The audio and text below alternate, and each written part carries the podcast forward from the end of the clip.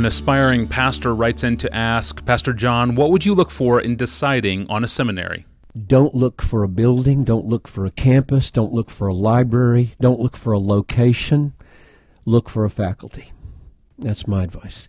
And then if you ask me, okay, if I'm looking for a faculty, what am I looking for? And I would say, look for a faculty who reveres the Bible as God's inerrant word which may be easier to sniff out than whether they love God. Loving God is a little more uh, personal and abstract, but you can begin to detect in way a person teaches and writes as to whether their relationship with the Bible is one of amazing, deep, controlling reverence for God's inerrant word. So look for that. Number two, look for rigor in their exegetical labors, that they are drawing out truth from the word more than they are drawing out truth from systems and from books. When you go to their classes or when you read their books or when you talk to students about them,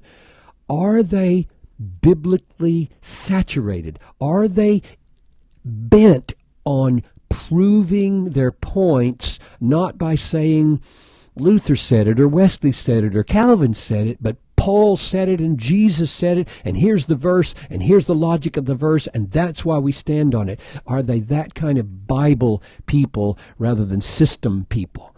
Third, look for a for a solid, coherent biblical theology with the gospel at the center and the sovereignty of God underneath and the glory of God at the top. Look for a God centered, gospel permeated theology with the glory of God and the sovereignty of God very prominent. And fourth, look for people, look for faculty who feel and believe in the lostness of human beings and the uniqueness of Christ as their only hope of salvation.